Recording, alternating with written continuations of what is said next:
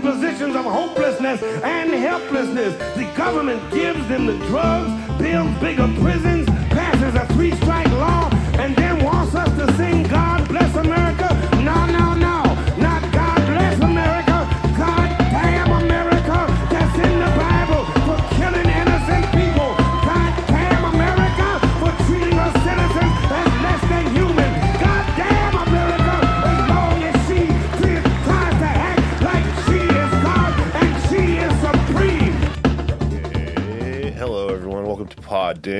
America. I am Jake Flores. Alex Patak is here. Hey, welcome to the show. Anders Lee is here. Anders Lee here. And special guest, uh, author and friend o' mine, P.E. Moskowitz. Welcome to the show. Hi everyone. P.E. waved to the E podcast. waved. You can't see it, but Um, I mean, you can't hear waves over the. Those vibrations you hear in your earbuds, that was the wave. did you feel those vibes? Yeah. That's. PE. uh, first order of business, obviously, um, most important story of the day, I guess, is uh, rest in power, Comrade Larry King. yeah, we're talking about Lawrence King of the uh, credit union scandal from um, Nebraska, No or the Franklin Credit Union. No one's that Lawrence King. no one is getting this joke. No All right, one. No one knows who that is. Um, There's only one Larry King to the people on this podcast, and that's 1,000 year old late night host. Newsman. I don't even know what he did. He was just old and kept alive by television waves. He was an interviewer, and I think we talked about this at one point. He was famous for, you know, some people would call this lazy. Uh, I would say it's, you know, just a testament to his his brilliance. Very off the cuff. He would not prepare for his interviews. He would let the guests tell him what they were about. You know, Right. like it was a natural conversation, like you're just meeting somebody. Um, he A style we have adopted on this show yeah. by yeah. not preparing for our interviews. yeah, we do Larry King style podcasting. yeah. The Larry King School. Well, But he was actually a coworker of mine, uh, technically, uh, because CNN. He was like too old to be on CNN, and I think I don't think he wanted to retire. They were just like, "You can't do this anymore." Please lie down. yeah, you were just recording yourself. yeah. You just accidentally referred to Sarah Palin as Angie Dickinson. Like you're, this is you're over the hill, sir. And uh, RT took him in, as we do. You know, other uh, Rick um, Rick Sanchez, right? He was past his prime, people thought, but then he came to to to Papa Pootie, and we, you know we made we we revealed his big uh, his stardom, his his talent, which never went away. Larry King, you, you're referring to yourself as Lawrence King, who we all know and love from that banking scandal. You've lost your mind. We live in a special kind of hell, don't we? Where you get like too old to to like you know if you'll retire you'll die, but there's nothing good you can do, so you just throw yourself back into the machine over and over again until your bones come out. Well, wait, Yeah. P- PE. I think were- every talk show should be over like 80 years old because I think those are the best kinds of interviews where they're just rambling on about nothing for two hours. yeah. Well, Right. they ask the same questions a few times in case you missed stuff. It's good. What you One were of the just best talking about uh, when he interviewed Slipknot. What was I vaguely remember this? What happened? Oh, they just he just had no clue what kind of music they made. It was Corey Taylor of Slipknot, Slipknot Rock On, um, and uh, was just like, so what kind of music do you guys make? Is it is it hard? Is it uh, rock and roll? Like, you know, do you feel angry when you're making your music? And Corey Taylor was just like in a stunned silence, being like, "Who the fuck are you?" I don't know who I am. That's right, Larry King. We have a man who only hits a trash can with a bat. I well, I remember him like coming away from that interview with like like he had a good time because he would tweet at Corey Taylor and just like on Corey Taylor's birthday he'd be like Happy oh birthday Corey Taylor are you wearing your mask today this is actually- one issue where we cannot push our fingers into our eyes. I uh, I remember reading a book about when I was 16. I, I w- went to my local library and I checked out all the books about the 1996 presidential election, and one was sort of focused on the media. And they had a story about Larry, Larry King, Larry King, uh, and they were talking about how he got his start, which is in Brooklyn, as a kid. He would just like stand on the street corner and shout the news like he was a town crier, but in like the 30s, like That's just after it that was a thing. Yeah. Um, and then it just like kept kept on talking and talking and talking, and that's what his skill was. He could just not shut up, and uh, and he, apparently he I would. can't believe that job's gone out of fashion. You don't have just newsboys on the corner being like, J.K. Rowling, turf, active in the media circle. This is actually where the phrase "go off king" originates. It's in the Yeah. dictionary. People Lena would, Dunham, not sorry. She molested her sister. Extree. there you go. tri-corner hat on and a bell. oh man. Well, you dropped this, King. Uh, it's your you're a legend. I don't know. Um, It's your, your The, own the head. Seinfeld right? cancel uh, clip. Have you guys seen that? You've, everybody seen that? What, what is it? where he um, is talking to Seinfeld, Jerry Seinfeld, and he's like, "Well, um, 1998, Seinfeld got canceled," and Jerry is like, "What? We weren't canceled? Canceled? Do I need my resume out here? Canceled?" And he just starts like freaking out at this gentle old man who's like, "Sorry, I don't like I, I don't prepare. What do you want from me?" Was it not? ca- It just ended organically. Yeah, it was a Seinfeld hit show. It was like the most popular show of of the time. It was one of the I longest that. running TV shows. It was like its whole thing. Right. He, good. Seinfeld only has eight seasons. It's not the longest running TV show. No. I just thought it, I assumed it was canceled. At the time, it was very known for being long running. I think. Maybe I'm maybe I'm talking about my ass. Hey, I don't want to be accused of being intolerant towards Seinfeld. That's not who For- I am. That's for a 90s we are. for a 90s sitcom, it was very, very mature in, in terms of how long it lasted. That's true. It was a beautiful older woman of Yeah. the show. All right. Well, believe it or not, the entire episode is not about Larry King and or Seinfeld. Or is it? I mean, in a way, in a way. Um, yeah. I'll tell you. You know back what? He was big on free speech. There you go. I wanted to talk Oh. about free speech, but we'll- Andrew's throwing a cue card away after that. I'll kind of circle back to this in a minute. Here, you might be asking yourself, why? Why talk about free speech right now? Um, let's set the stage. Well, we we should mention that an inauguration has happened. Um, a 78 year old man has uh, smashed through the glass ceiling uh, that they keep 78 year old men out of the White House with. Um, he's the first 78 year old man. He's the oldest president we've ever had. Joe Biden has been inaugurated. It happened a few days ago. I uh, unfortunately share a birthday with that event, so uh, that was weird. It was, he was uh, fe- definitely felt like he was stealing the stage from me. um, so Happy birthday, though. thank you. Um, if it was up to me, Jake, you you would be the president, yeah. Mr. Jake. Thank you. I'm gonna get every four years. I'm gonna g- or every four to eight years. I'm gonna get a new president for my birthday. It's really weird. I was really hoping to be Bernie this time.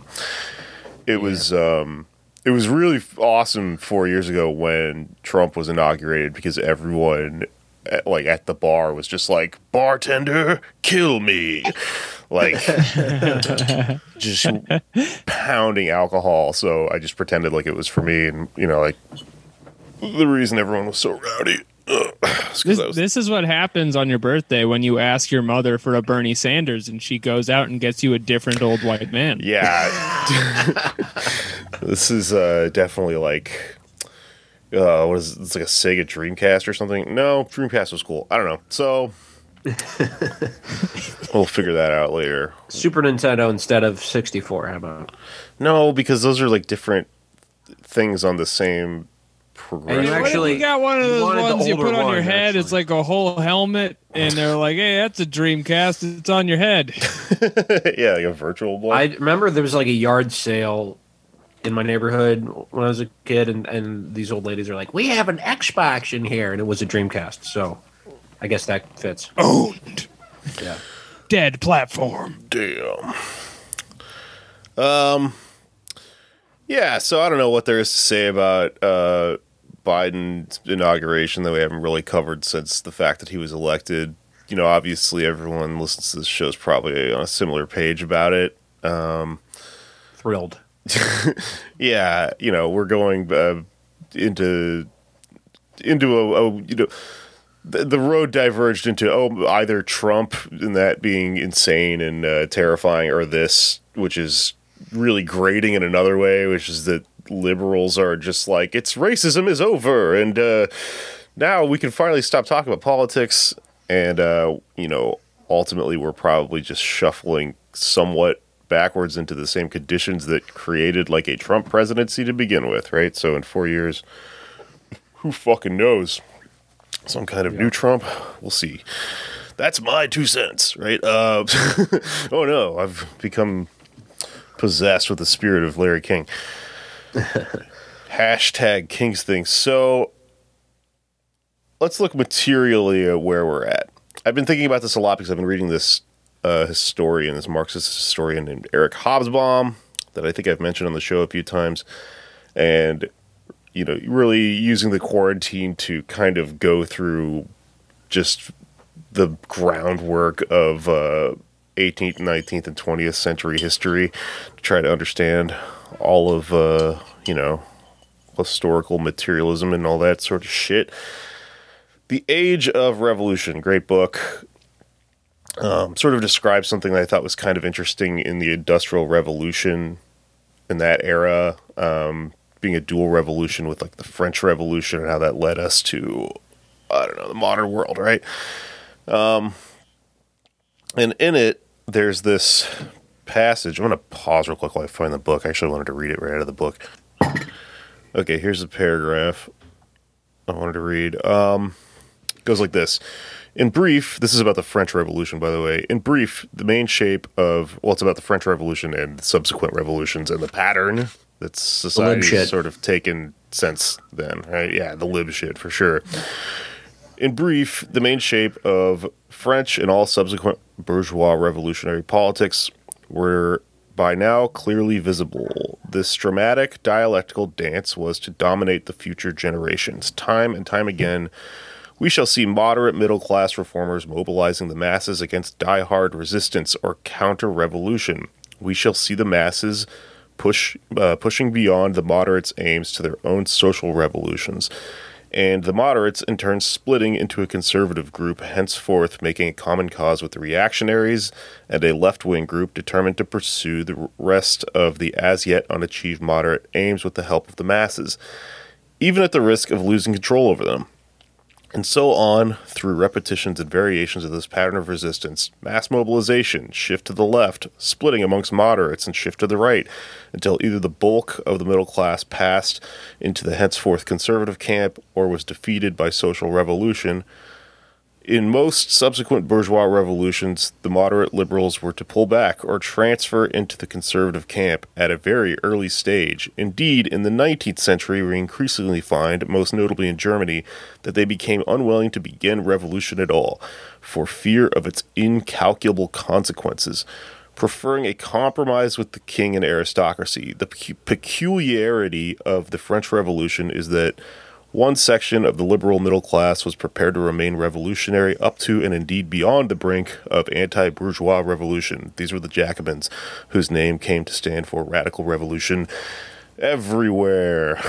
Um, and also a magazine. So I don't know. I was reading that the other day, and it kind of was one of those things where I like my eyes got huge, and I put the book down and I stared out a window, and I was like, "Fuck," because I thought that um, you know reading this old fucking text somehow uh, really wrap uh, s- sum up exactly what it feels like we're stuck in and will permanently be stuck in. Um, you know, uh, it's very ominous, I guess.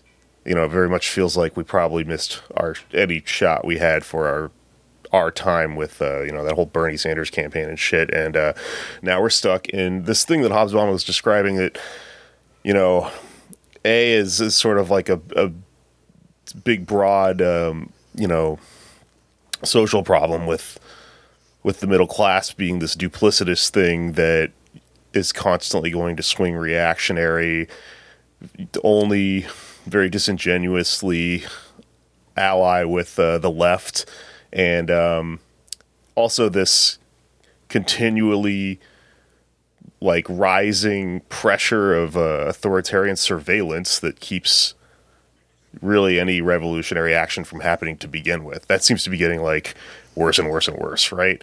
Um, and I guess I was just thinking about all this and I was just like, wow, what the fuck is like even possible? What's going to happen, you know? And it occurred to me where I guess all of those factors kind of pushing together onto this uh, precarious situation we're in that doesn't really seem to have any way of expressing itself other than you know the poor getting poorer and all this neoliberal shit continuing to happen.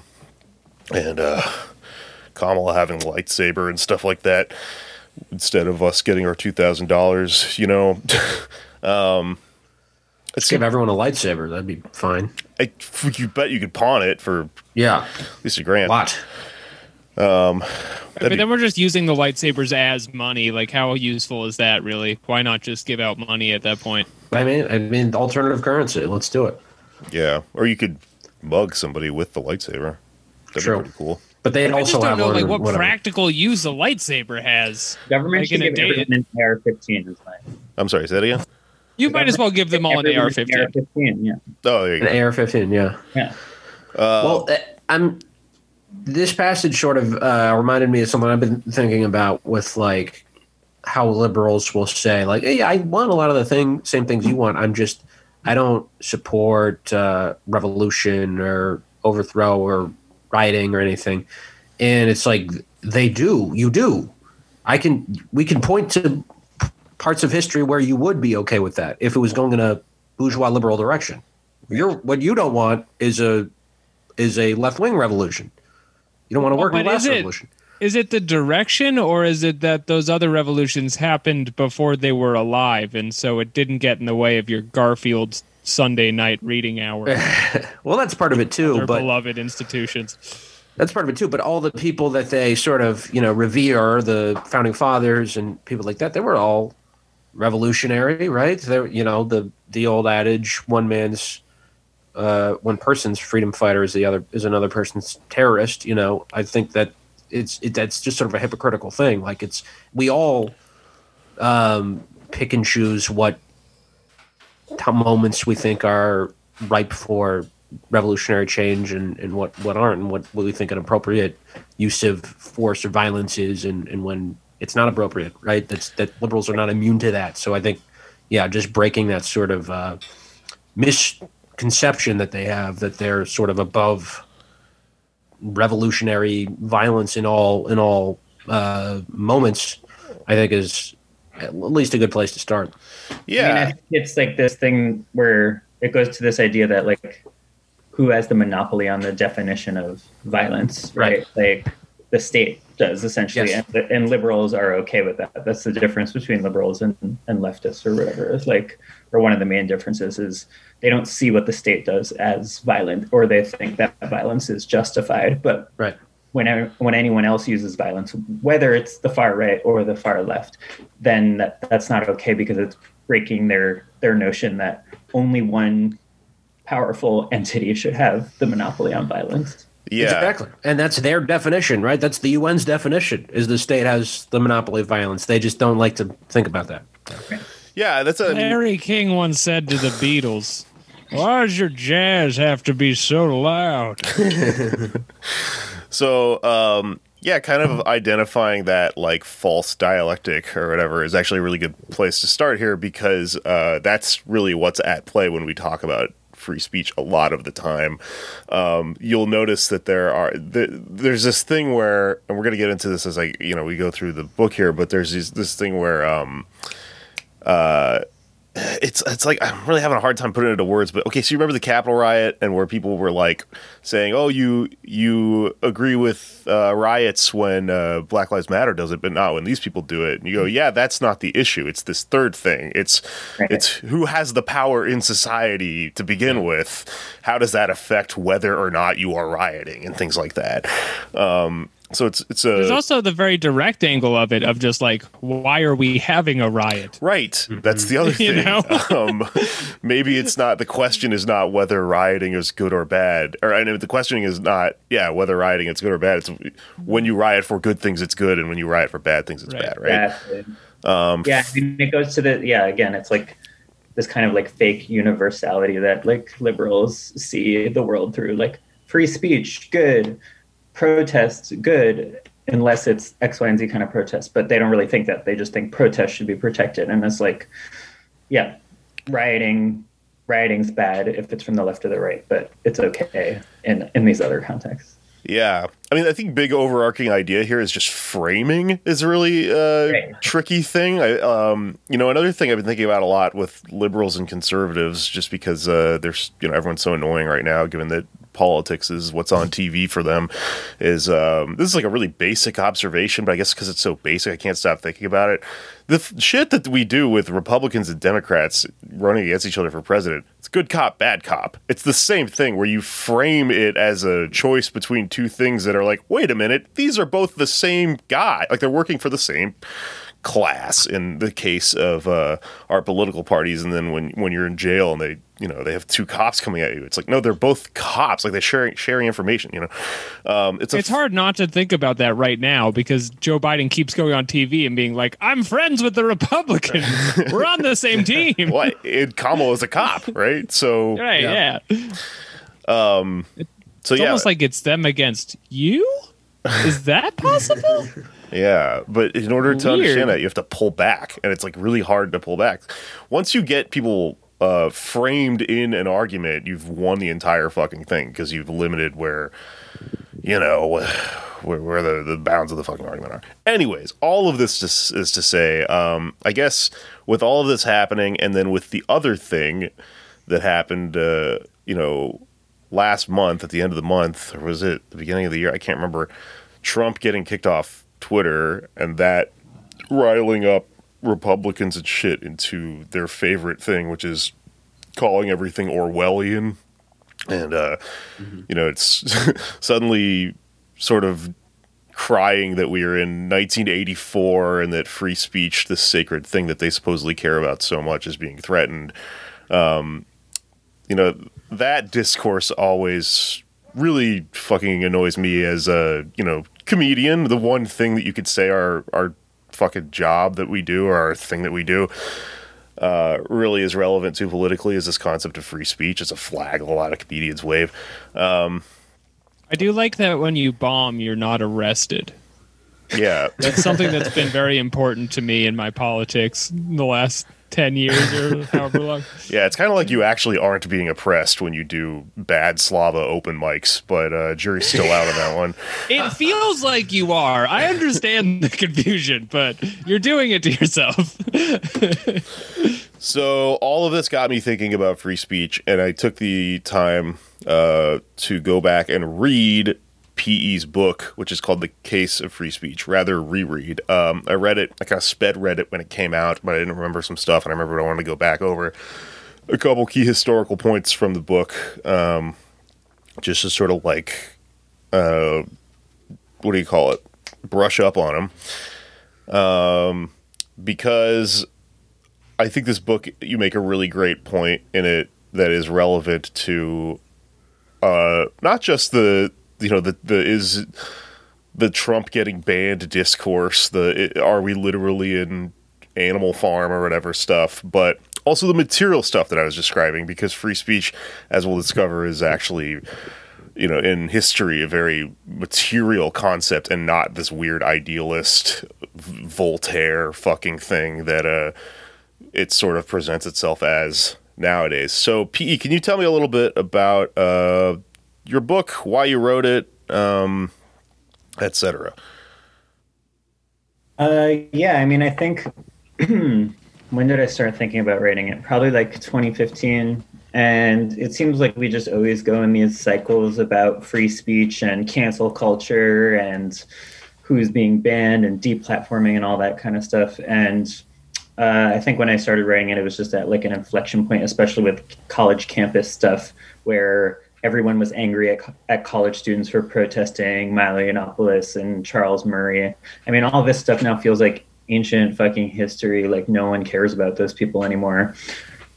You know, because the deplatforming worked of them. But um, uh, like so, just looking at that from a more materialist angle, because I felt like everything I was seeing on the internet and in news articles and at the op-ed pages of every newspaper was like oh we all might disagree but at least we have these like universal values. And so i wanted to question like do we have these universal values?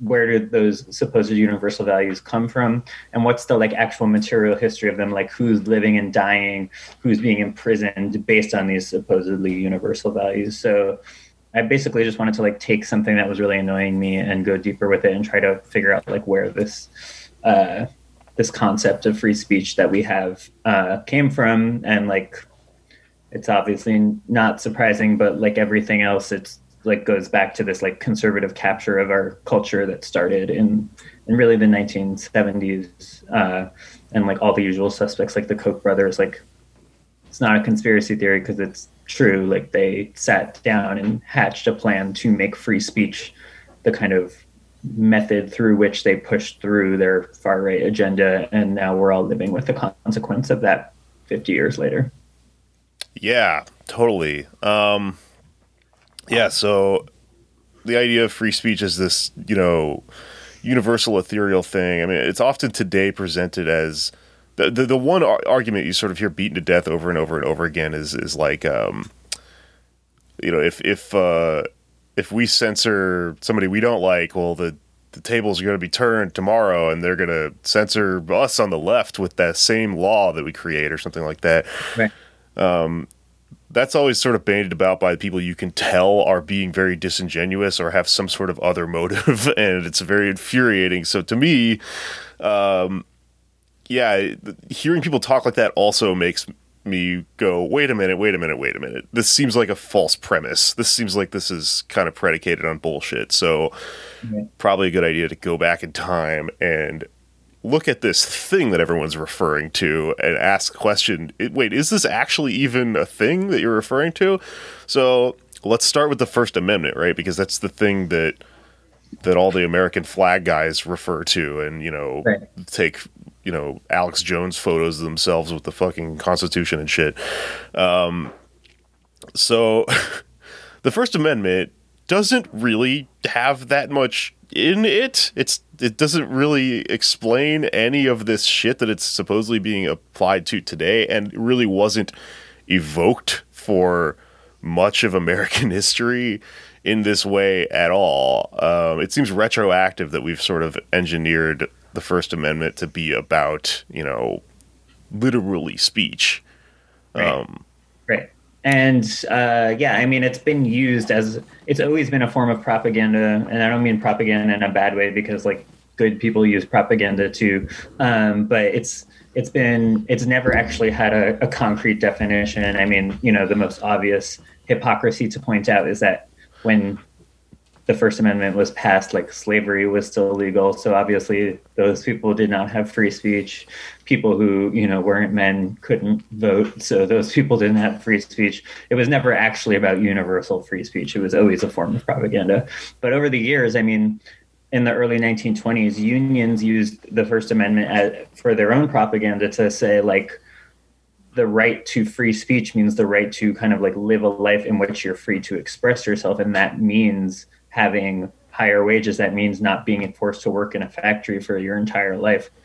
Um, so they had a much more materialist view of free speech and used the First Amendment as as their kind of like advertisement for what the country should be. So the the idea that it's always meant one thing is is ridiculous. and I think unfortunately what's happened is that we're stuck with this again purposeful definition that's been like craft, crafted for us for the last 50 years by the far right and all their political allies. Um, so like and, and i think the thing that pisses me off about that is like obviously leftists people on the right whatever they're all going to fight over these definitions but the thing that pisses me off is liberals and a lot of leftists um, from anarchists communists everyone has kind of taken for their word this very stupid, vacuous, immaterial definition of free speech that actually means nothing at all. and so, like, many people who I respect and think are really smart when it comes to free speech, they're just like, oh, yeah, that's good. And everyone should have it. And they don't actually know what they're talking about, or they just kind of take take for granted that it's a, a, a real thing that we all can agree on. Um, and that's that's not an accident. That's that's based on this history of how it's been defined by the right. Yeah, uh, I mean, this is to be another fairly obvious point, but it begs repeating, I think, or it bears repeating. Uh, you know, the the American Revolution is this like kind of liberal bourgeois revolution, and um, the the projection we do on do on it backwards in terms of being like the origin of you know our specific brand in this country is like you know scientific philosophy is completely ahistorical. Um, you know, the founding fathers are syphilitic fucking losers. They had like you know slave teeth in their heads. There's all this, this, shit they don't teach you in history class. They're insane. I've been reading slave teeth. George Washington. You know they say he had wooden teeth. He had slave teeth. Yeah. he had dead slave's teeth put what? into his fucking slave mouth. was made out of wood in all fairness. Oh yeah, sure. He had Pinocchio's teeth in his mouth. yeah, I mean, it's it's hilarious if you actually kind of read back on it now. All the information's there, but it's just like you know nobody wants to read about the fucking American what Revolution. The fuck? Yeah, I mean, well, how would you tell a kindergarten class that those are like dead people's teeth, and then be like, now we're celebrating his tree story? The the well, teeth are not the point. The point I'm getting at though yeah. is that's just the window dressing to the point. I just think it's really funny that they're you know it's fucking insane people living in the woods. So um, here's, for example, one thing that I think might paint a picture. The Declaration of Independence, I was reading recently, they had to do like they had to edit it with like 30 people because the first draft was completely insane. And Thomas Jefferson, who we, you know, deify as this like genius of individual liberty, he wrote, for example, in the first draft of the Declaration of Independence that uh, slavery was just King George's idea, and uh, we wouldn't have it if it wasn't for the British fucking crown. And that's all. That's why we're doing this revolution in which he didn't get rid of his slaves. So, like, what is he even trying to say, right?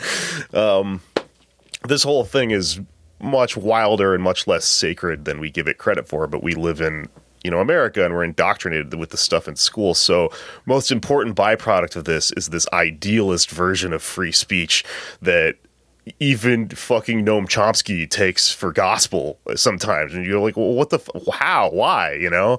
Um, but it really gets in your head, and I think a good way to counter that, yeah, is to look at the materialist version of free speech that comes uh, maybe into like, you know, into action, into re- uh, something we can observe a little bit later on in the labor movement in the 1920s. So you know, everybody always refers to the ACLU on these issues because the ACLU is supposedly this institution that is around to, you know, to protect this sacred thing, right? But as PE points out in their book here, um, the ACLU used, used to be the NCLB, the uh, fuck, I wrote it down somewhere. The na- national rated movies. Uh-huh. the National Civil Liberties Bureau, which was founded in 1917 and existed to protect workers who struck against their bosses and even protected some workers who like dynamited their boss's headquarters and shit like that. Like, they did not nice. protect the boss in situations like this. It was a big, right.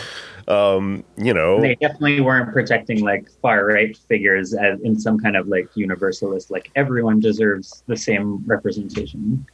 Right. This is because uh, they're the original theory of this organization of free speech was sort of two pronged. It was uh, one, the goal was to agitate against the bosses because that is, you know, that's a free speech goal in and of itself. because we understand that there's a power imbalance between workers and bosses.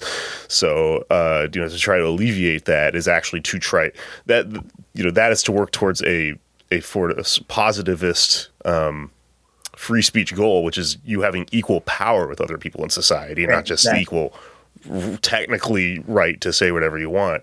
And uh, the second thing, which I thought was really interesting, was that another one of their goals that didn't seem to work was to delegitimize the Supreme Court by just taking case and case and case to the Supreme Court and eventually showing people, look, you notice how every time we go against the Supreme Court, they side with the boss and never with the worker.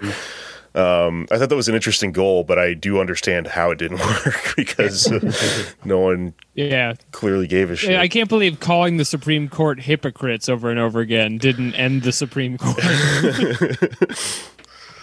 um, Uh, yeah, yeah. I mean, they were a much more radical organization in the early 1920s and run mostly by communists and you know anti-war people um, and and super pro-labor people. Yeah, that that dynamiting incident you refer to is when I think it was two brothers uh, blew up the LA Times building because the LA Times was so anti-union, um, and uh, the head of the ACLU at the time represented them in court and was like, "Well, you know, we probably shouldn't be bombing people, but at the same time, they kind of deserved it." Like that was their argument. Like this is the this is the level of suppression that workers are facing that they would resort to bombing somewhere because uh, they're so fucking pissed about how they're being treated. And so for the for the ACLU, which we now think of as this like mealy mouthed liberal organization, to be like in support of, you know, bombers, is uh it's a very different organization. And then unfortunately, there's, you know, between the Red Scare that happened, you know, from the early 20s onward, um, they kind of purged themselves of all the communists and materialists and ended up with this much more abstract view of free speech that we have today. Right. And not protecting uh, people bombing in comedy either. Um, if we could just zero in on, on something for a second, like this, uh, so we know how people use the term free speech now, generally, uh, and we we're starting to hear about you know the early 20th century. Um, but if we could just go back and clarify what was the founding fathers, what were they talking about when they um, use the term free speech because I, I assume it's probably a different thing from from both of those. I don't think they really had a clear definition of what it was either. Um, I mean, I think that again, it was kind of just this abstract goal. I think they did want to protect the idea of some kind of free press. You know, I wasn't in the room with them, obviously, Sure. um, but uh, I think that it was to give them the benefit of the doubt. I do think it was an ideal they were going for, but it obviously had all these built-in you know hypocrisies from the outset like in terms of who could vote who could Right. live freely and all of that but it, I, like as soon as as soon as the amendments were passed like governments were arresting people for protesting things they were suing newspapers that went against the federal government they you know like it it wasn't like the the first amendment ever protected anyone it was like the same people who wrote it like 10 days later were like and also this newspaper proprietor should be in jail for saying that you know i'm a bad politician or whatever Right. It's, it kind of sounds like it was to protect the the bourgeoisie, right? That that was to make sure the state does not supersede us, that the bourgeoisie is in control of society, and that the the state doesn't somehow um, get above us and censor us. But as far as everybody else, um, it's all fair game to them. yeah, I mean, I think it's That's the conflict that made them leave England, right? So they wanted Yeah. to be the emergent bourgeois class and monarchy, and they were just like, "You're not related to the Duchess of Wester Bay," and then burn you alive, and that fucking sucks.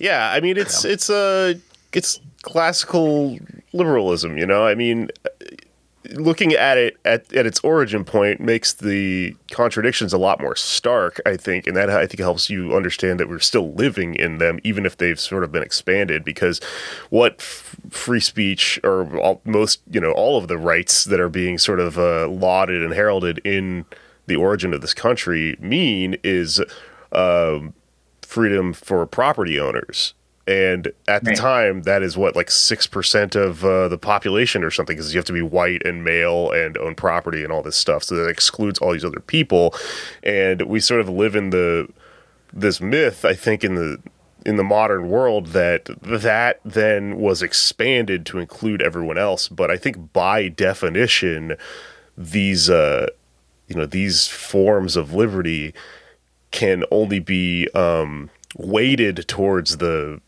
the top. They can only sort of like move everything, uh, move all the freedom and liberty and things like that materially towards people that own a lot of property. And so we still live in this contradiction where even if you know me and Charles Koch can is he the dead one? Someone who's alive. Uh, me and fucking Jeff Bezos or whatever both technically can say whatever we want. We're not equally free because he can do whatever he wants and I can't. You know. Right. Yeah.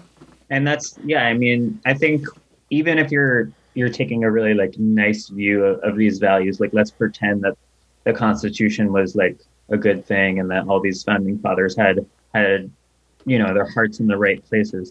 They just kind of missed a huge component of freedom, which is that it doesn't exist if you can't afford it, right? Like so, and this goes back to this idea of like positivist versus negativist uh, forms of liberty and freedom and speech is, you know, on paper, technically, we all have the same right to strive for wealth or for a new home or whatever. And we all have the same right to speak. But like, I, as someone who is, you know, like, I'm obviously not making tons of money because I'm an author, but uh, like, who has some money and who has the ability to speak and be published places. I have more freedom of speech than someone who's working 70 hours a week to get by and like doesn't have a platform at all. And I have, you know, 10,000 times less free speech than someone who can like literally buy off a politician, right? So even if even if in this negative sense we have all, all the same rights, it doesn't really matter at the end of the day. It's you know, I, I called the book "The Case Against Free Speech" not because I hate free speech, but because I don't think it exists. Right? We we just don't have it. I have less than billionaires, and many people have less than me. And so, unless we actually want to equalize society materially, we're all going to have different amounts of freedom to speak, to live, and live happy lives, and all of that. I mean, the, the very idea of freedom is just broken at the outset by the material inequality of this country. Yeah, I mean, this is you know this is basic uh, materialism. I mean, you look at the you know what's going on in setting up a bourgeois liberal society. It both it both births these new forms of freedom, but it births them in these imperfect ways where they only really apply to uh, you know to, to to a certain amount of people, and then when we do expand them to everyone, they they uh weight in a they, they they heavily like lean in one direction which is upward. Um and we are going to live in the process of everyone being unequal because everything is weighted towards people with property and that continually stratifies things forever until we somehow you know get out of this situation which is goes back to that Hobsbawm stuff I was talking about that continual pressure uh, for revolt from you know the working class sort of uh, attempting to work towards revolution, although we might be living in a fucking time and place where that isn't going to happen right now. So we're just going to experience the contradictions instead. But because everything's are so because the contradictions are so stark right now, I think that like looking at this free speech disparity right now should be very obvious. You know, it should be like a, a lot uh, easier to illustrate since there's just a great wealth disparity right now, it's only getting worse. How this actually doesn't really like work universally the way that we were imagining it was working towards from the fucking Constitution forward. Right. And like any any society is built with limitations of, of free speech, no matter what, whether it's a communist society or a capitalist society or whatever. Like in our society, even if you think everyone should have free speech, we've already put vast limits on it through private property, right? I can't walk into someone's house and start yammering on about something and they, they could shoot me because I'm on their property, right? So that's a limitation to my free speech because we That's actually how Larry King died. Sorry. but we value private property over speech. So we all take that that limitation for granted. So when we talk about who should have free speech or who has more free speech or we should all have free speech, we already are like starting from like nine tenths of our speech not ever being free, and then we're all fighting for the crumbs over what's left. Yeah, Uh, and it's- uh, just to Standoff. I just to put a cap on this, also this uh, this liberalism thing at the beginning of this conversation. Um, I want to talk about something else that is relevant to uh, this Hobsbawm quote that I was talking about, which is um, the tendency of the rate of profit to fall. Right, so you know the the American idealist implication of our like democracy and freedom sort of implies that yeah that this thing although it started off for slave owners and for you know these jeffersonian individuals setting out to set up the country that that would expand. And that when that expands freedom expands right? So jefferson's idea was just that everyone becomes the man on the farm. Literally every person in society eventually owns slaves. How does that work? What if you are the slave you know? Um, so this this implication that uh, that freedom sort of expands like that, um, it implies that the economic aspect of the freedom would go with it, and that it would expand as well, and that like somehow everyone becomes in the bourgeois class eventually, and this fundamentally doesn't work out. I think if you understand the way you know economy works, because what was happening around this time in um, both in this country and in Europe was while things were industrializing, you saw that when an industry blew up, um, you would sort of uh, immediately experience massive profits and then invest in the industry. And as you uh, continue to invest in the industry, let's say you make like trains, for example, um, you experience profits, right? But eventually, naturally, there's a tendency for your profit rate to fall. And so when that happens, if you're in America, you have a frontier. And so the way you supplement your l- uh, lowering profits is to just make more transactions happen, invest more, just make more business. So instead, you make ten dollars on every transaction. Great, it lowers to nine, eight, seven. Well, you're going to make up the amount of money that you're losing by just doing more business, right? But what happened in Britain and England, where you know the birth of all this like disparity, all these Dickensian novels are written and stuff like that, is there's nowhere to expand. So that extra sort of pressure lands on the workers, right? And that's how you get all of this bullshit that we talk about on this podcast, right? Um, but that natural uh, tendency is in direct opposition with this idea that expanding Uh, businesses and, and shit like that leads, as Jefferson would argue, to just everyone getting richer. Doesn't make Right. any sense. Can't work that way, right? Right. It's all a, a scam.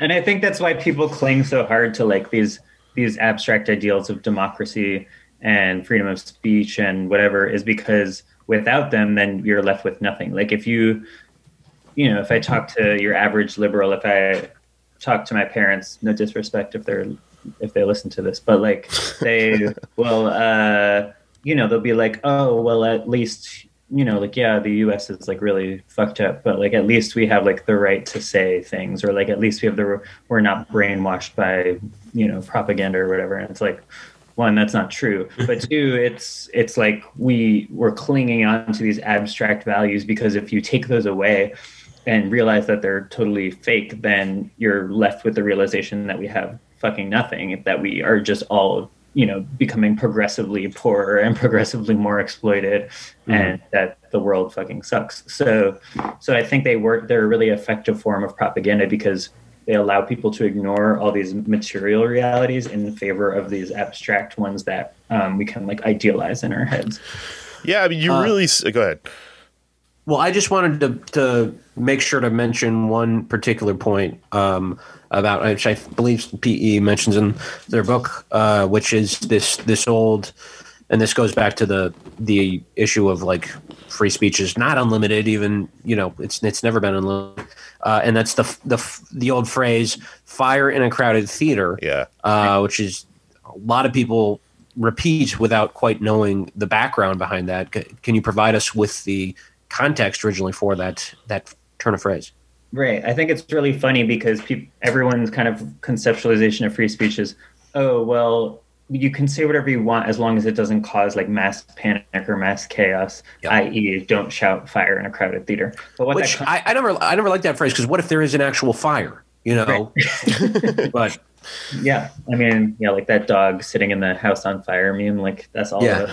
right now. So we should be shouting fire. Um, no, but like it came from a court case where it was about someone being arrested for handing out literature against the U.S. entering World War One, right? Um, so it wasn't it wasn't about fire in a crowded theater or lack of fire in a crowded theater. It was about the suppression of protest and dissent against uh, imperialism.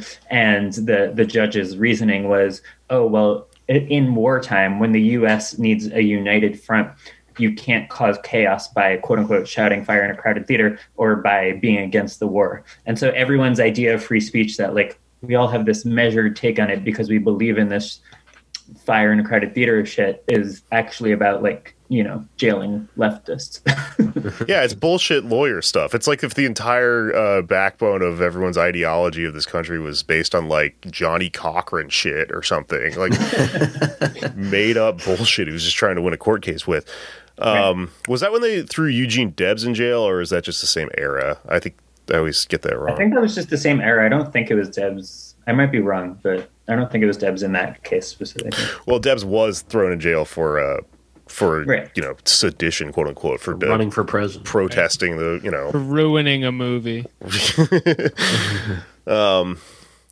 Yeah, so let's talk a little bit about how all of this materialist free speech action went away, right? So yeah, you do have the era where it suddenly is uh it's punishable by imprisonment to dissent from you know the national war effort.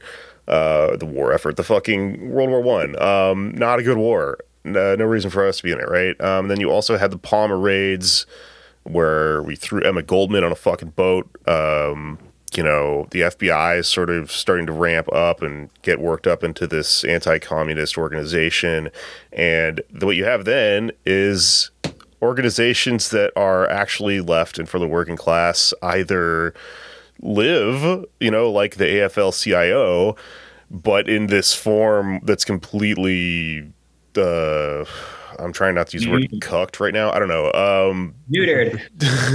yeah, totally neutered. Where nowadays they've endorsed Hillary Clinton and shit like that, or people that did sort of maintain their integrity either were entirely axed or uh, pressured or subdued into you know dissolution, or you have like the IWW who's you know still around, but it's not really what it was around the you know the turn of the century back then.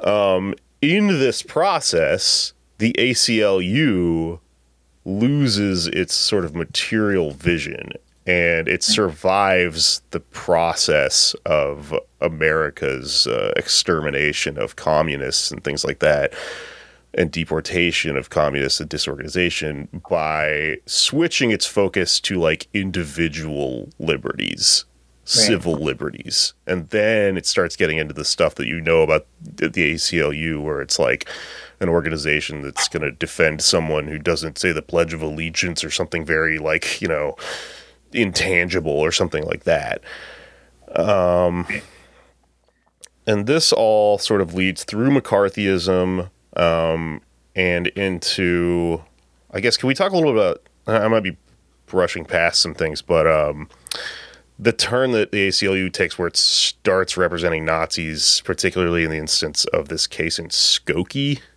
Yeah. Yeah. So, um, starting in the 1920s is, is when everything starts changing, and there's this really big divide, not only in the ACLU, but in in unions and in like movements in general, where you know people for for good reason are scared that if they say they're communists or if they really like, you know, like do what what's normal in France, for example, today used to be normal in, in the United States, like where people would just like start fires and riots because you know bosses were overworking them or whatever. Um, and then there was you know this massive oppression campaign, really starting in the mid uh, 1910s, going all the way till today, but like really ramping up in the 40s and 50s through uh, through McCarthyism and, and COINTELPRO, where you know people were actually being arrested just for being communists. So so these organizations had to make these choices like do we do we keep keep on representing actual radicals and like have this very materialist vision where there's no such thing as free speech without the economic liberation of the working class which is you know what the U that ACLU was based around um, until the 1920s, uh, or do we kind of water ourselves down and turn into these more pal- palatable organizations that can get money from liberal donors, essentially? And obviously, the ACLU did the latter. And and the the biggest inflection point in that was, I mean, Skokie is pretty well known, but even before that, they literally like purged out all the communists from the ACLU. Um, in the 40s, I believe. So, but then Skokie in uh, in the 70s, you know, this small uh, suburb in outside of Chicago, which was filled with um, Jewish immigrants who came after the Holocaust. Uh, this little Nazi organization decided to hold a rally there um, uh, because they basically wanted to antagonize all the Jews that lived in Skokie, and there were lots of groups that were like literally bringing guns ready to do battle with the Nazis, um, both like Jew, like anti-fascists and then like Jewish fas- fascists. Um, uh, what's that name of that group? The uh, I forget what it's the JDL or something like that. JDL, right? The Jewish Defense League. Yeah, yeah. yeah. Um, which I met some of their members, and they're kind of crazy, but uh, that basically their thing was like if we see a Nazi, we'll curb stomp them. So props to them for that at least. But they also they're like literally Jewish supremacists. They think Jews should like run the earth and are smarter than everyone or whatever. Um, which has to change that Beyonce song about girls to be about Jews. Yeah, exactly. That's their anthem, yeah. Um, but it just sounds hateful to people who aren't in on it. It's a double edged sword. Right, right, yeah. I mean, and it's like they're super like anti-Palestinian and all that. Who runs the fucking world, Jews? um, but but long story short, the ACLU supported the ability of the Nazis to march in Skokie on the grounds of freedom of speech. And they lost like half their members over that decision. And that was the huge turning point where the ACLU went from we're going to defend this like class-based union-based uh, vision of freedom where there is no freedom without economic liberation to we're going to defend this abstract notion of freedom where there is no freedom unless everyone has a theoretical right to speak even if they're nazis antagonizing you know holocaust survivors.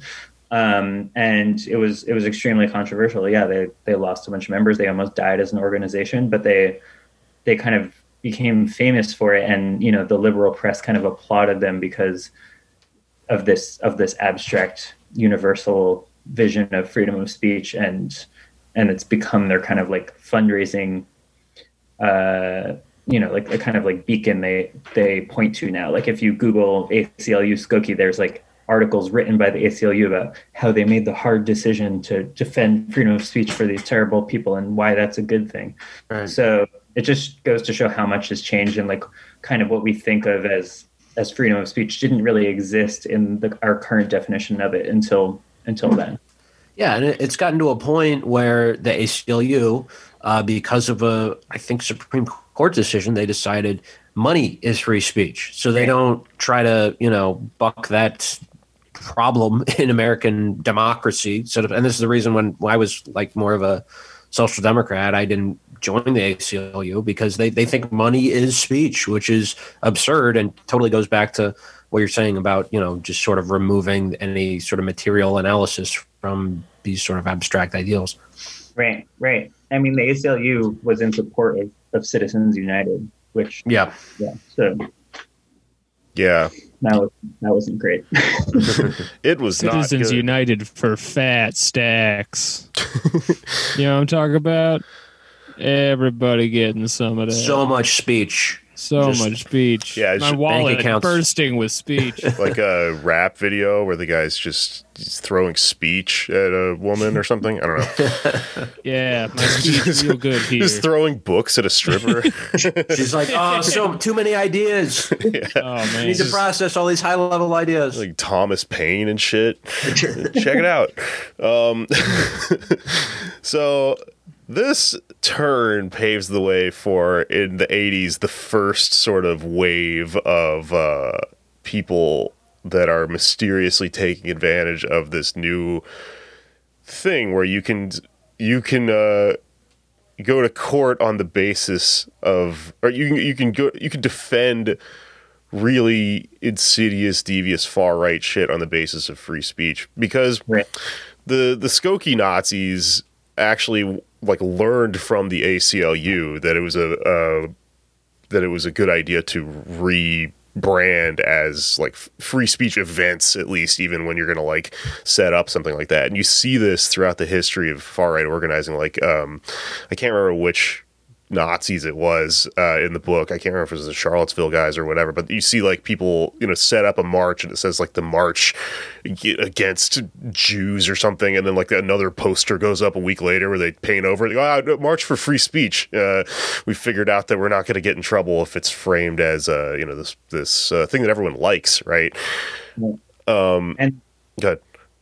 I, yeah, I mean, and I think even scarier than the Nazis was the kind of like far right, the moneyed far right, like the Koch brothers really latched onto this idea of free speech. So like uh, Richard Fink, who is the policy advisor for the Koch brothers back in the 70s and 80s, um, basically outlined this entire strategy to overtake all of America's institutions with, with far right ideas.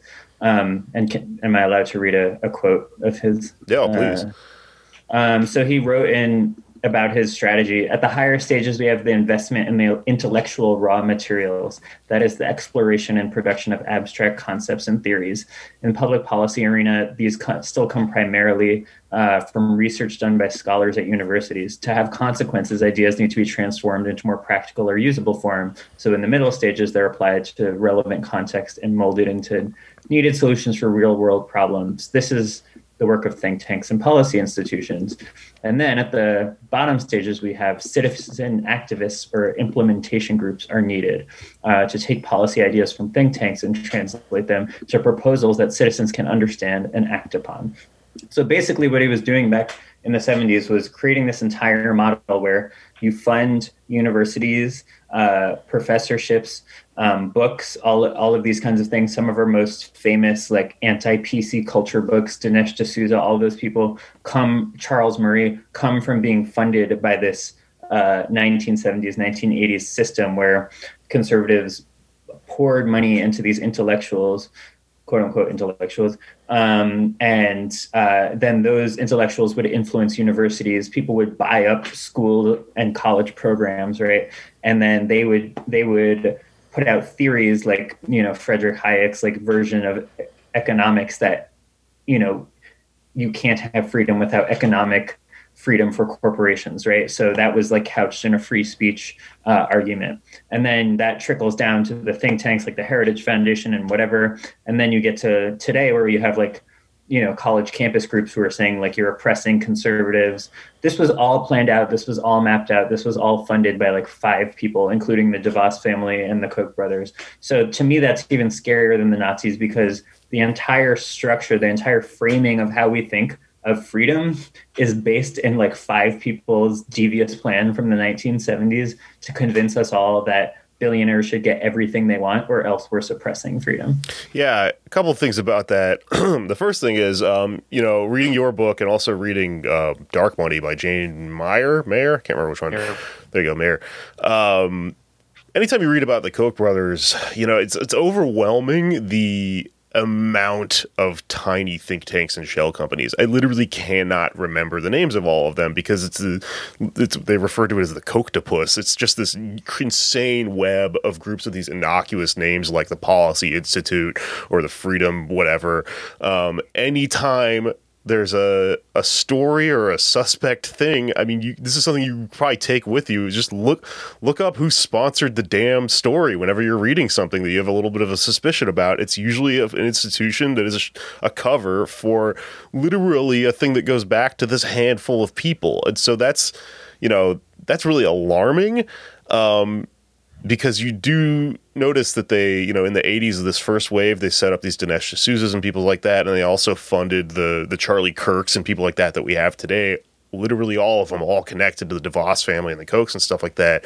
Um, but as a comic, you know, what's more, what's really disturbing to me about this is that I want to go do a fucking open mic or something, or hang out on a forum where I, you know, book shows or something like that. Everybody I know is infected with this ideology. And i don't think every dickhead at a bar comedy show who's you know is clearly just some weirdo hanging around pursuing a dream for no reason is literally funded by the koch brothers. I think what happened is that the ideology escaped the original you know institutions and the intended purpose was achieved which was to infect people with a worldview.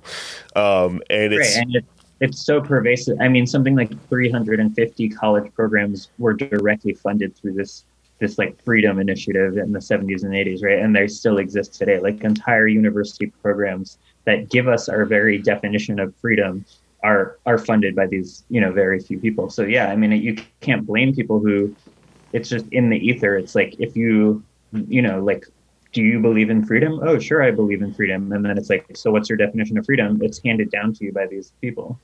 Right, and it's it's moved away from this sort of liberal idealist view of free speech, which is uh, the government allowing people to say whatever they want and not jailing them, which which is obviously has a lot of you know holes in that too. But it, it's moved even away from that to like just any sort of dis- discourse or whatever. Everyone immediately has to be taken seriously by non-state actors to the point where like I remember when I was uh, in high school in the 2000s, there was uh, a day of silence thing for you know GLBT youth they're called at the time who were were in the closet, and I remember some like conservative Christian kids saying, "Hey, what happened to freedom of speech?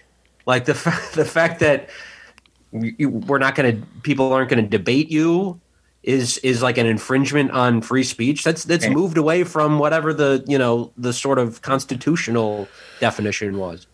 Yeah, um, the propaganda is very effective. Um, I I know this because I you know I at one point in my career as a comic really caught the anti woke bug myself, and only later on sort of came to understand that I think what it really is being sold to people with uh, with this thing where you go, ah, it's freaking you know academic people are out of control is an emotional explanation. You know, it's it's something to relieve your anxiety with a scapegoat, which you know you see all throughout history. I mean, you want to take control of people.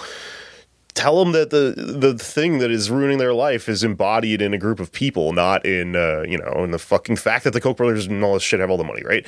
Um, and so that you know that that's really pervasive on uh, Yeah. so another aspect of this is, uh, and you talk about this in your book, is um, well, let's look at these sort of situations on these campuses where people are crying, you know, uh, censorship because Charles Murray can't speak or whatever. Like this is somehow violating this concept of censorship.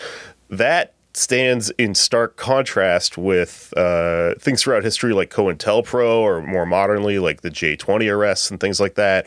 Um, imagine, you know, l- let's compare those things next to each other because that's something also that Chomsky did at one point uh, where he made a great point about um, COINTELPRO versus I can't remember which other thing, but um, you know, you you see sort of with the material analysis, I guess. Uh, I don't know. Can you speak to that a little bit? I'm kind of losing my thread here. Well, yeah, I mean, I think the place to start is that there's there is no free speech ever. There never will be. There's no such thing as completely free speech, right? You're always limiting speech in some way. If you're at a college campus, you know, is getting in is not getting into your preferred college a form of suppression of free speech?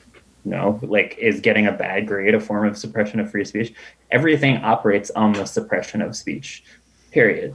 It, you know, if I if I go on this podcast and start talking about I don't know, like dogs and kittens, and you keep asking me questions about free speech, but I only talk about dogs and kittens. Like, you're you're not going to have me on the podcast again. Is that a suppression of my free speech? No, but the podcast only works because you limit people's free speech, right? So I'm gonna have you on my other podcast, actually. It's about dogs and Okay, kittens, sure. baby. Might better not talk about politics on that one.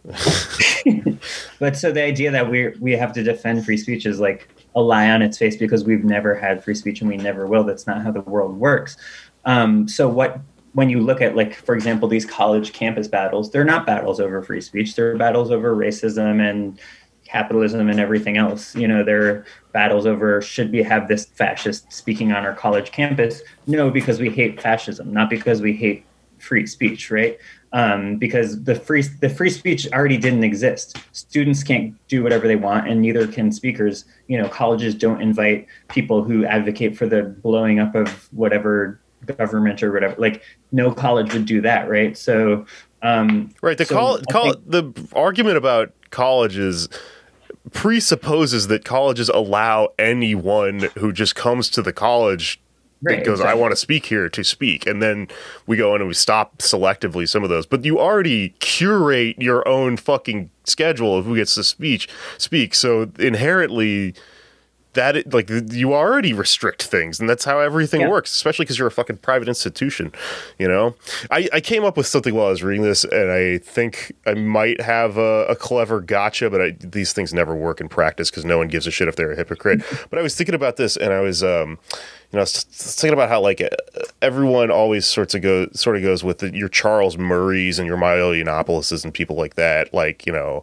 uh, well, you know, it's it's it's it's healthy for your mind to listen to people you disagree with. So you know, you may be right, he may be right, but you should listen to them, uh, or they should be allowed to speak because that's like sacred to this ecosystem of ideas that we have, or whatever. And I was thinking about that, and I was like, you know what? I bet no one would do this with is if you were at a college and you were like, I've got this guy, he's a pro pedophilia activist, and he's going to come and talk about pedophilia because if once you get into like um, pedophilia, th- everyone has a line. Like most people then go, well, no, no, no. Like, you know, that's crazy, right? And you go, well, why is that crazy and the Nazi one isn't? Well, it's because you kind of actually believe what the Nazi guy's saying to some level. Exactly.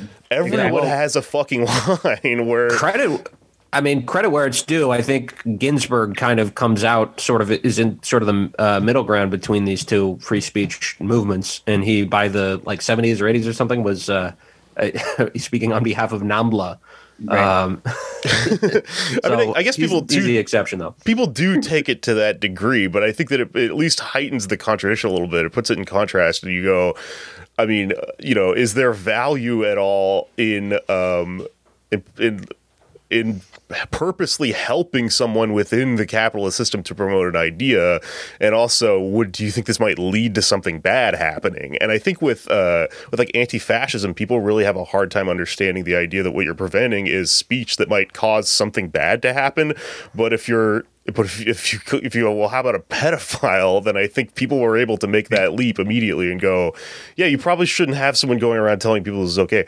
Again, people, this doesn't work on the internet. Don't try to own someone with their own logic. But I, uh, but I, but I think that maybe thinking about it that way does really put into um, more material terms the idea that like words are somewhat insightful. You know, right, and and we f- should remember too like the purpose of a lot of this stuff is to launder ideas that for good reason have uh, gone out of fashion. That is race science is one. This Right. is exactly charles murray right? This is the whole mission behind in, including him in this is he wrote a book the bell curve which is just fascist propaganda. It was just it, he literally used like American Nazi newspapers as research for this book, and he was able to say, "You have to listen to me because of free speech." yeah. Right. Does you know like And- you have to debate me? You have to uh, legitimate this this argument.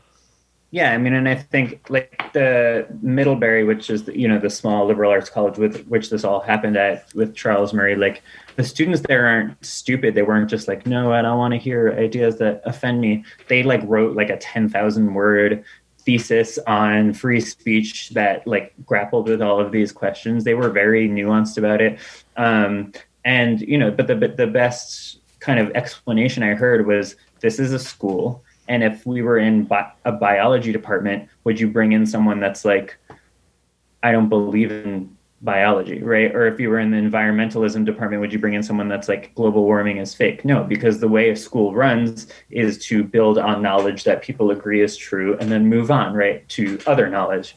And so when it comes to race and uh, you know the things Charles Mur- Charles Murray is saying, it's not that people care about free speech. It's that, the, as Jake was saying, like a lot of people actually kind of believe him that black people are more stupid than white people and uh, deserve a, a less good life because of that, right? So if you don't believe in that, there's no reason to hear this guy speak. In the same way, there's no reason to hear a, a biology denier speak. But uh, but the the like the real reason is is because a lot of people actually agree with him.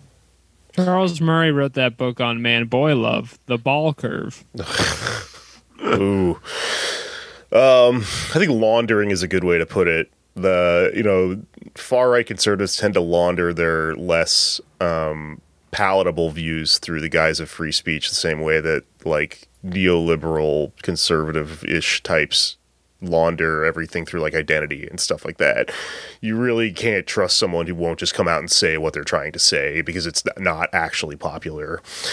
Right. Um.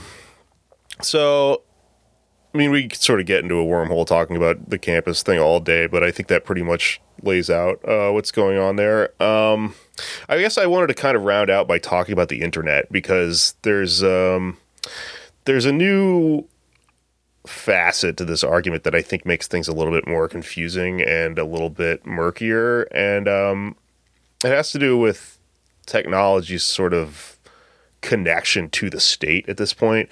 So I bring this up all the time when I'm arguing with people about this, but um, you know, free speech, even if you want to look at it really as an idealistic concept, it only applies to like when the state censors you. Uh, comedians all the time will complain, oh, they're being censored because they got fired from a TV show or something, or they lost their book deal, or the audience just doesn't like them, you know. And um, those don't even make sense in an idealistic uh, framework because that's the private market. Um, the private market is, in, by your own definition, allowed to act however it wants. But what we're sort of referring to in these ACLU cases and stuff like that is with the state censoring your speech. So. Right. Comedians who today are sort of whining that they're bombing often compare themselves to someone like Lenny Bruce, who actually did come into conflict with the state in what you really could refer to as at least an individual civil liberties sort of case of free speech being censored. Um, and so that distinction, I think, in a lot of cases, does help to clear out when someone is just contradicting themselves by going, well, I should be allowed to sell my fucking comedy special that's called, you know, Triggered or whatever. Um, but that distinction is blurred as we get into the internet because we're now living in a, a situation where the internet is run by a few mega corporations who work hand in hand with the law uh, and with the state. So, you know, I don't know. I mean, we we kind of can look at being censored, uh, being kicked off of something like Twitter. You know, maybe on some level as being um, not quite the same thing as being kicked off of a private platform because this is like a thing that like maybe should be on its way to becoming a public platform or something like that. I'm not really sure. I was kind of curious your your thoughts on all this. Um, and b- before we even get into that, I did kind of want to just go through some things that I thought were interesting that you laid out in your book in how we got here with the internet. So the internet like everything in history, came from anti-communism, right? DARPA was a uh, a, a program to uh, categorize and make you know a massive like proto search engine uh, organization tool for recognizing communists. Um, and they went as far during the Vietnam War to lay around like uh, microphones and urine detectors all over Vietnam because uh, they were trying to compile a database that would allow them to sort of guess and pick where to bomb in the Vietnam War, which I thought was really funny. I also thought it was really funny that uh, that the Vietnamese like got around this by just throwing bags of piss everywhere and like speakers and stuff like that. Very cool, you know, funny thing from history. But um, yeah, I don't know. I mean, throughout the history of the internet, you see it go from this, uh, you know, this military tool to privatization. But every once in a while, you sort of still catch the government using it for these, uh, these like Project Camelots and stuff like that. Right. Um, it also has this heavy libertarian bent. Can you talk a little bit about that? Yeah, I mean, I think uh, Yasha Yasha Levine's um, Surveillance Valley is a, a, great book on this. But you know, if we're going to start a, a, conversation about free speech on the internet, we have to start with the fact that it, the internet was never meant for free speech in the first place. It was a surveillance tool from the U.S. government. And another thing lost to history is that there were big protests at you know MIT, at UC Berkeley, at all these places where the internet was essentially being invented. Huge protests with people being like, uh, "I don't think this is a good idea to have this massive surveillance network that's like controlled by the government." Um, and now that's completely lost to history. And then there was a very purposeful.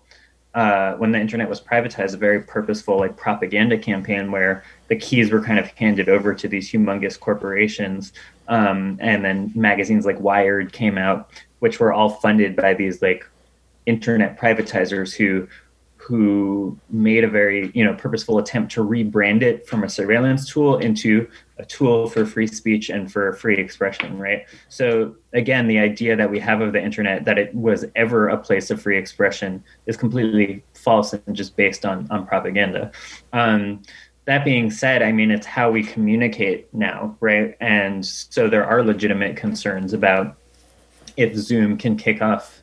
You know, there have been like pro-Palestinian lecture lecturers kicked off of Zoom. Um, if Twitter can kick anyone off, whether on the right or left, um, that that is a big deal because these corporations have be, have become synonymous with our public spaces, right? So even though they are private corporations, because they have such monopoly power, it, it is very scary that they can do whatever the hell they want. The solution to that is not to say that Twitter should allow everything on their platform because no one should be forced, no company, whatever, should be forced to, you know, platform Nazis or whatever. But that we need to like, you know, break up the internet. We need to uh, not allow these uh, corporations to have so much power in the first place. So, in one sense, like when I see Donald Trump being kicked off Twitter, I'm like, you know, good riddance, bye. But I also do understand the concern because if it's up to such so few people who gets to speak and who doesn't, that that's not a good situation. So it's it's not an issue of the First Amendment because they're all they're all private corporations, but it is it is something to be worried about but again, as as a communist, like my solution is to, you know, break up these companies and and remove a lot of the profit motive of the internet rather than just say everyone has a right to speak, which will never exist anyway because it never does. So. Rather than to reprogram Twitter, right? To be a new, even better Twitter. as the apex of your politics, which I think is where a lot of people are at right now.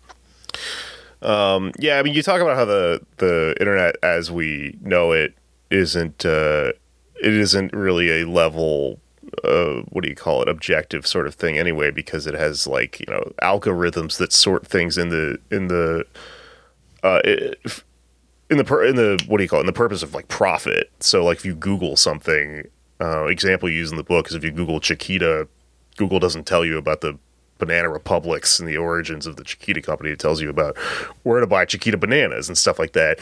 So even just by even not even insidiously, you know, just by design, uh, the way we function, the internet is inherently like a biased thing, and uh, also just comes from like crazy, yeah, like you were saying, like libertarians. One thing I thought was really funny in your book was this guy Stewart Brand, the uh, cybernetics guy, and how like a lot of the early pioneers of the internet were you know, involved in this like commune where they tested out a lot of this stuff and imagined that that technology would open people's freedom to be part of this grand cybernetic theory that we're all part of one giant machine and it ends up just devolving into like proto Twitter where people are just like bullying each other and stuff like that.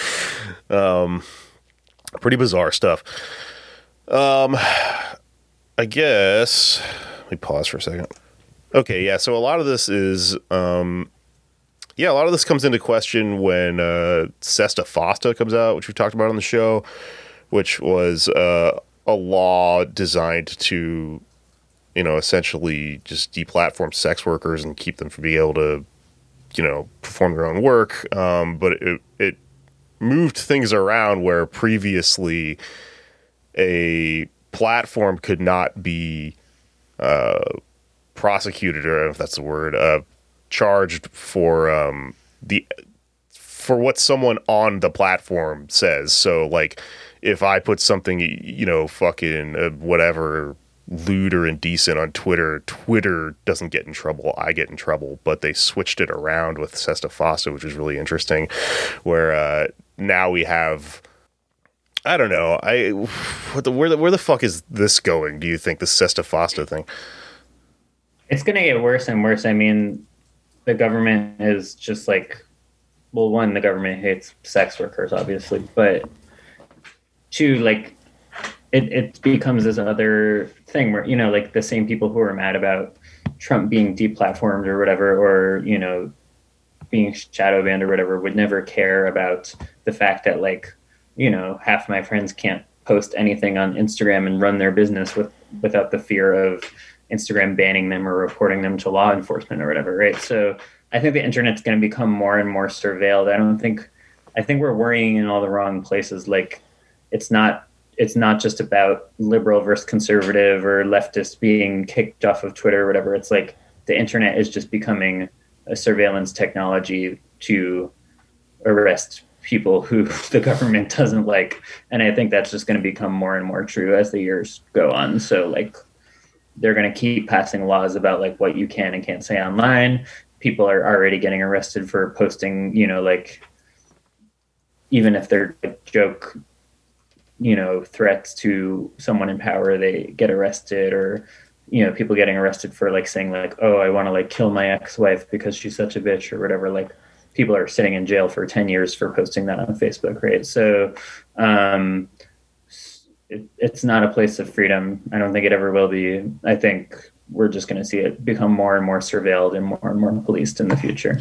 Yeah, I guess with all like the fake facial recognition uh, technology and the scary Cambridge Analytica stuff and Facebook kind of, you know, listening to you and watching you all the time.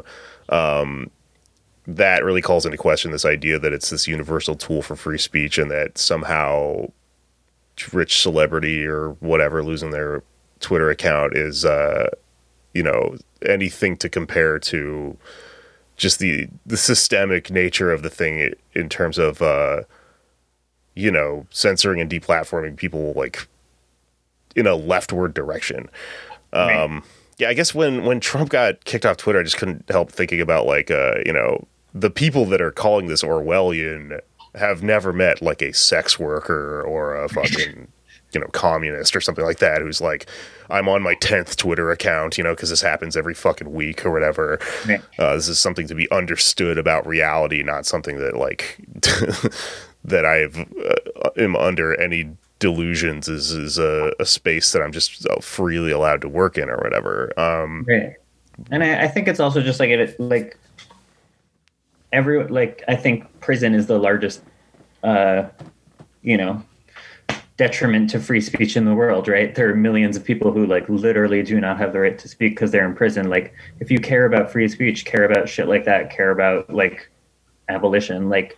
It, in a way, I think all of these arg- arguments about free speech are just a, a distraction from the fact that like tens of millions of people don't have any freedom in this country and are are uh, not like you know much less speaking on Twitter. They're like not able to survive in this fucking country. So in a way, at the end of the day, I'm just like sick of all these conversations. Not this conversation, obviously, but like other ones. these conversations on Twitter and all this back and forth because it's like you've completely removed from reality what is going on. Everyone is just arguing these like esoteric values when like people are fucking dying. so like sure care about freedom of speech, but like have have a sense of scale of who's actually being oppressed or victimized here by the government. Yeah. I mean, I guess to put a button on this whole thing, the other thing I've been thinking about a lot is uh, the passage of this law, Prop 22, and you know we're already seeing some of the effects of it, in that companies like Instacart are uh, breaking up unions and stuff like that, firing employees for trying to organize, um, and you know forcing, as we've talked about on the show a lot, uh, workers into just these precarious situations where they're technically what do you call it? Uh, independent contractors, not employees. So now nobody has fucking health insurance and all this stuff. Um, and this is all a byproduct, I think, of that material stuff I was talking about at the beginning of the show, where there's no frontier, there's nowhere else to expand in order to keep maintaining profit or at least uh, rising profit. So you know what we're experiencing right now is this precarity. And uh, things are only going to get worse and worse because we passed that i keep saying we like i did this shit. Uh, america passed that fucking law you know? They passed uh, prop 22 people connected to it are in the biden administration. Biden's up screaming about how much he loves republicans. All this stuff is going to get worse and worse and worse from a material perspective. And so while this is happening um, to be understanding that to, to not understand i guess that your your freedom of speech is actually shrinking for these reasons and to be instead letting other people frame it like it's uh you know like it's being attacked by uh kids on college campuses or woke comedians or whatever is uh it's a distraction you know? It's it will never lead anywhere. We're seeing this already like repeat itself as a cycle every decade or so with the you know the Koch funded PC scare, woke scare. They just changed the name of it from PC to woke or whatever. Um, yeah, I think it's important for people to have this materialist understanding of uh, positivist. I threw an extra T in there. Positivist liberty. So you should read PE's book. Positivist. Positivist. Um, is there anything else anyone want to get to before we get out of here? I've been looking into NAMBLA for the last half hour since Sanders brought it up.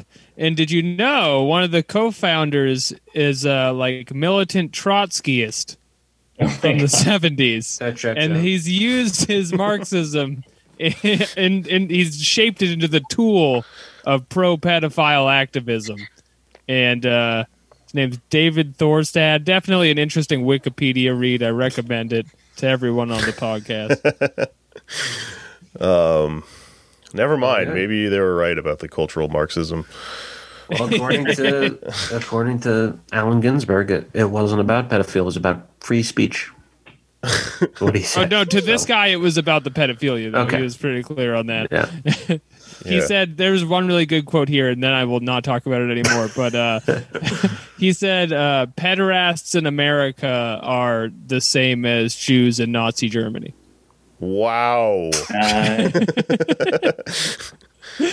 Yikes. um, Reading can be dangerous at some point. there should be more censorship.